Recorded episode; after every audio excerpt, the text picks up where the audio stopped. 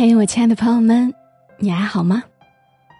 我是小莫，和你来聊聊我们平常人身上所发生的故事。因为新房子刚装修完的缘故，还需要通风一段时间。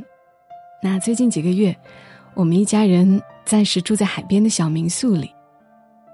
我一直说我们这个小民宿蛮旧的，很久都没有翻修了，然后又小小的，只有那么几间房。所以我们暂时也没有接待客人，然后因为小嘛，连阳台也是小小的，只放得下一个小圆桌，然后两张藤椅。但是能看到海，然后海风吹着，还蛮舒服的。每次望向阳台的时候，我都会想，呀，找本书坐在这儿看一看，就是很享受的事情嘛。但是工作生活琐事忙碌起来。竟然也没有多少空闲的时间。直到我收到一本书，作者瑶瑶，她的新书《郑重其事的每一天》，也是一本小小的书，然后有漂亮的封面、美丽的插画，郑重其事的生活。我大概花了将近两个小时，坐在阳台上，差不多把这本书看完了。看完之后，我觉得内心变得很妥帖、很轻盈，安抚了这一阵有些焦躁的心。正如这本书的腰封上面写的一样，这是我的四季生活提案加精神防溃指南。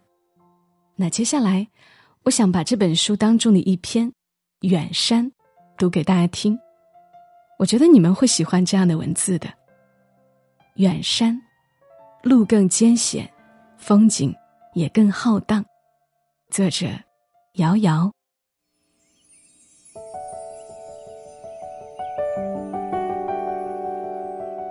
最近一次旅行，几乎全在深山之中，在塞尔维亚的塔拉山深处，小木屋里烧柴取暖。漆黑夜晚，趴在阁楼窗口看星星。童年时读阿尔卑斯山的少女。和绿山墙的安妮，那时羡慕的木屋农舍，我忽然就身处其中了。夜晚去屋后取堆放好的木柴，第一次真正感受到万籁俱寂的意思。星辰无声眨眼，距离最近的人家在另一片山头。这种绝对无声的夜晚，从不属于城市。万物严格遵守时间的秩序，绝不擅自开口，绝不打破夜晚的沉寂。从塞尔维亚到黑山，七百公里路途，全是曲折山路。一圈圈盘上云端，再一圈圈回到人间。快到终点时，便是快到陆地尽头，依山傍海。我们在夜晚的山路上飞驰，海湾里星星点点的灯光是那么遥远，那么微妙。我真的很喜欢山，每年都要找一处又一处的山，幽居或徒步，或短暂生活，或穿山而过。山像另一个世界，一层岩石便是千年甚至万年时光，一个千年。又一个千年累积起来，都是亘古的故事。人在山里，渺小又自在，清静又清醒。所有日常里的千头万绪，都如同山谷中的轻雾，轻轻缓缓的化开，留一地湿润，无声无息的消失，人便轻盈起来，根本无需刻意。便能自然而然，日出而作，日落而息。每天拥有漫长的时间，能做许多事情。作为城市动物，心里永远有一座远山的影子，或许都是因为老姚的缘故。老姚是我爸爸，但我一直叫他老姚。依稀记得某一次家人聚会，听某个亲戚喊我爸老姚。我也笑嘻嘻的跟着喊，亲戚板起面孔教育我，这样没礼貌，不规矩。可老姚拍拍我的肩膀说：“挺好，叫一声老姚，我俩就是兄弟啦，要讲义气，要同甘苦。同甘苦你懂吧？就是我的甘给你，你的苦给我。”老姚这番话服了亲戚的面子，却在我心里留下一片云淡风轻。从此，我总喊他老姚。他也总有模有样的回我：“小兄弟，又有什么事儿？”传说中，老姚第一次带我上山，是在我一岁半时。我所居住的城市有一处低矮山脉，是典型的南方丘陵，绵延不绝，像一笔温柔的波浪线。老姚拉着一岁半的我。一步一台阶，硬生生的走到山顶。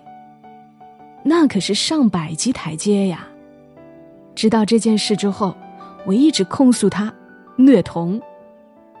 老姚说：“你走几步，我就陪你休息，给你零食，还有甜牛奶。我问你去不去山顶，你说去。我说要不我抱你吧，你说不。”上了山顶，我抱着你往下看，你一动不动，看了很久，可别得了便宜还卖乖。一岁半的事，我全然不记得。印象最深的一次爬山，是十四岁，初二。那一年，老姚生意极不顺，家里的经济紧张起来，但气氛并没有因此紧张。父母并没有让我感觉到丝毫揭不开锅的恐慌。一日，银行的人忽然上门，老姚也不瞒我，冷静地说：“为了周转生意，必须抵押房子。抵押房子，那岂不是没有家了？”老姚说：“抵押之后，我们还是住在这里，等我把钱还给银行就可以了，没那么严重。”可我还是偷偷流了眼泪。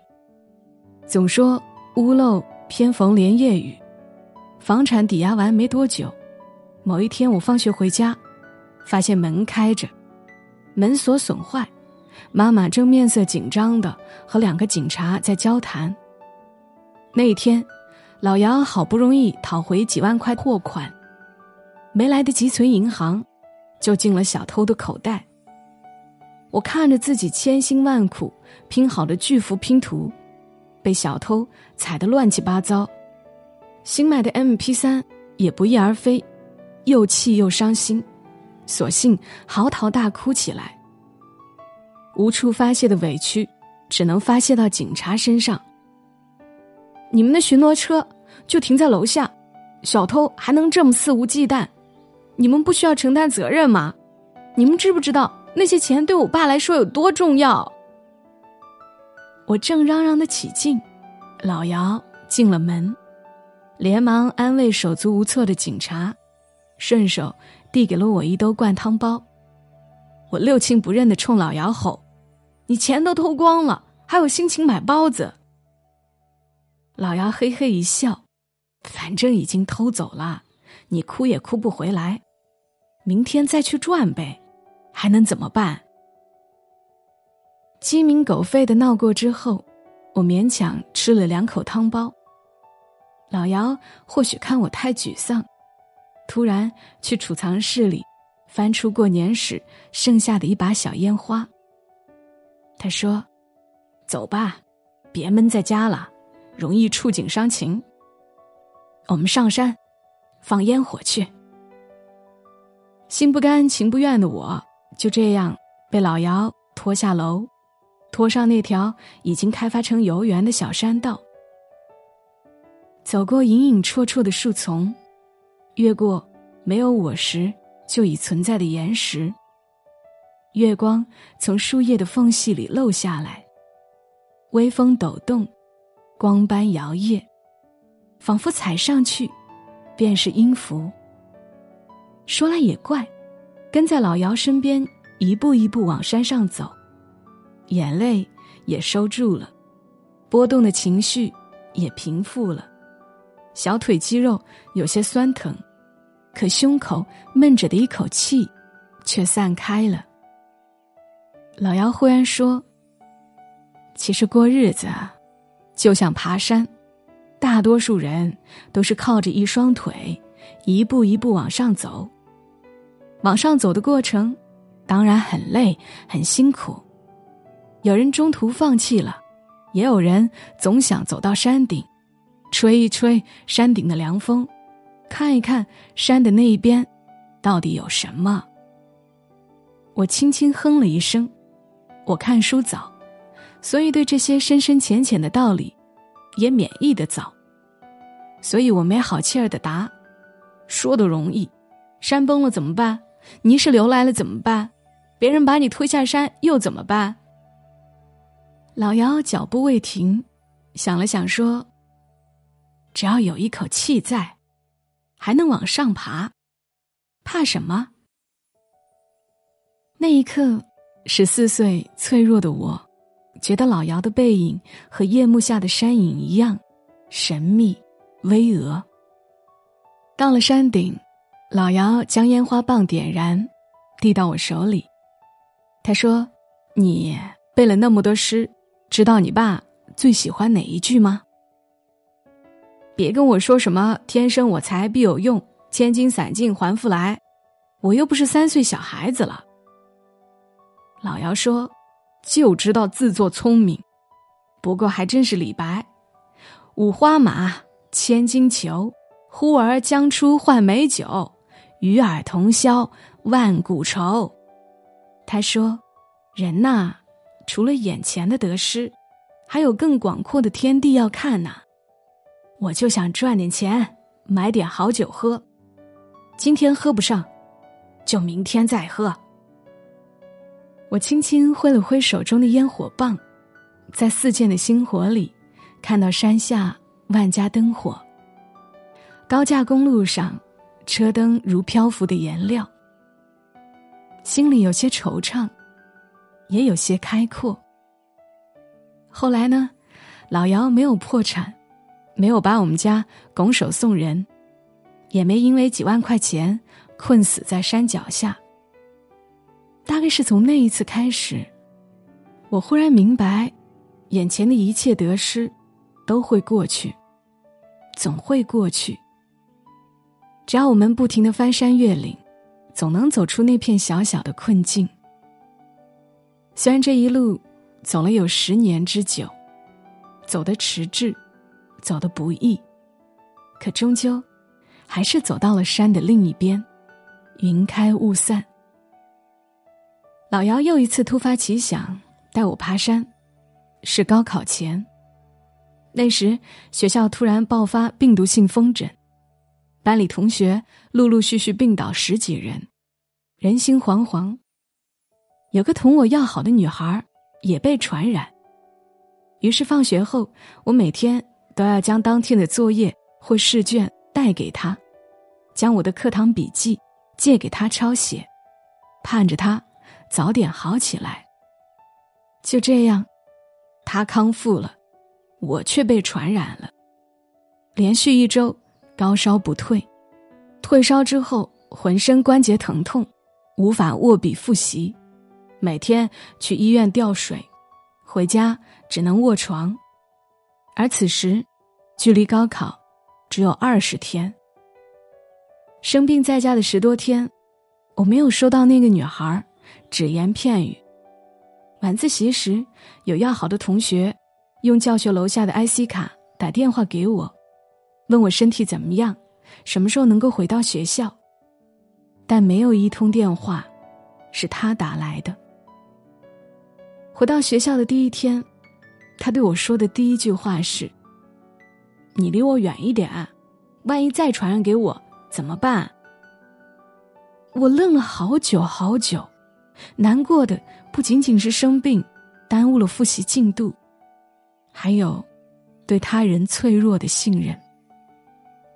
心中愤懑，扭头就离开了学校。可我从来没逃过学，根本不知道能去哪儿。在路上慢吞吞的磨蹭了一会儿，最终还是没出息的回了家。刚进家门，便碰上老姚，他正准备去上班，见我状态不对，把手里的资料往鞋架上一放，说：“走，我带你出去玩。”那时老姚还没有买车。他带着我坐了一趟漫长的公交，去了很远很远的一座山。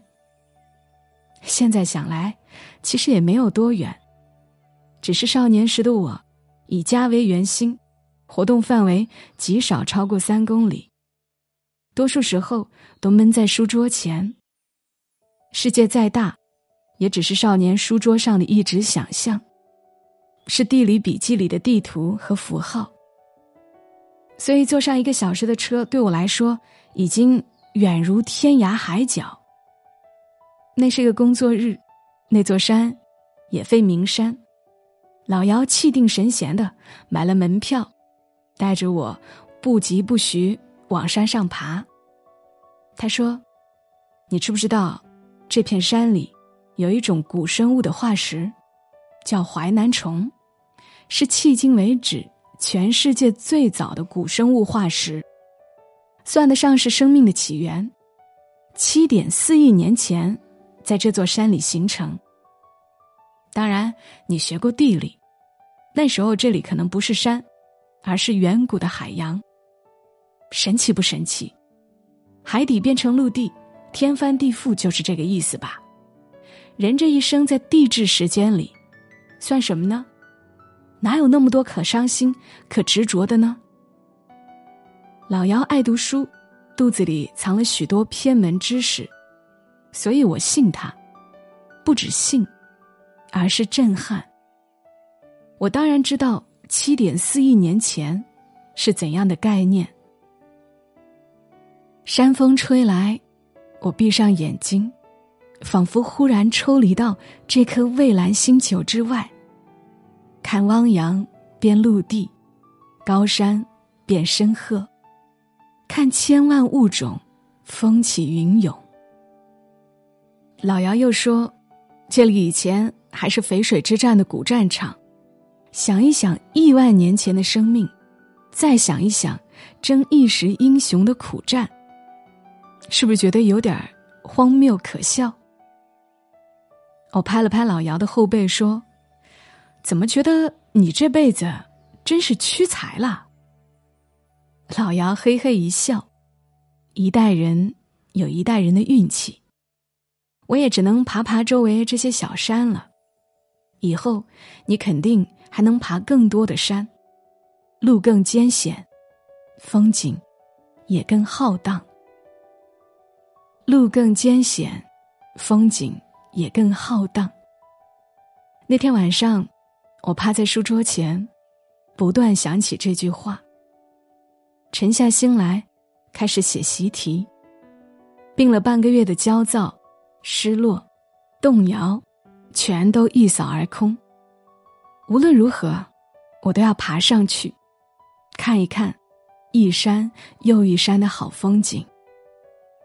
那年高考，我顺利考到了北京，在这座城市里学习、工作。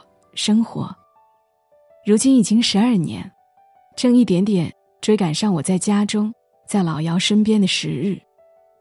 我也真的如老姚所言的，走过了很多山路。所谓养浩然之气，我总在深山之中，感觉最贴切。工作后，我跟老姚去爬过黄山，因为徒步西海大峡谷，错过了缆车下山。一家人趁夜色。摸黑下山，一步一个台阶，小心翼翼。那一晚，我发现老姚真的老了，他需要休息了，步子变慢了。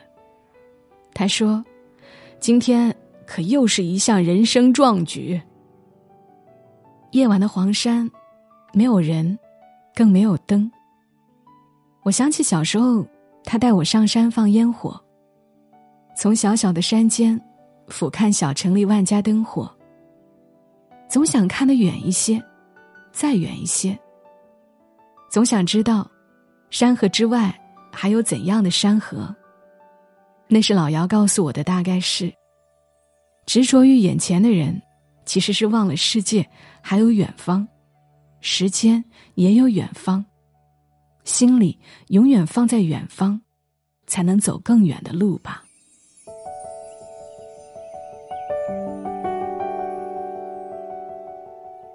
好了，读完这篇文，我自己也觉得心里轻盈了起来。瑶瑶的这本书给我的感觉就是这样的，轻盈的、柔软的，一些细枝末节，又让人很有共鸣。把这本郑重其事的每一天，分享给大家。祝大家今晚好梦。小莫在深圳，和你说晚安。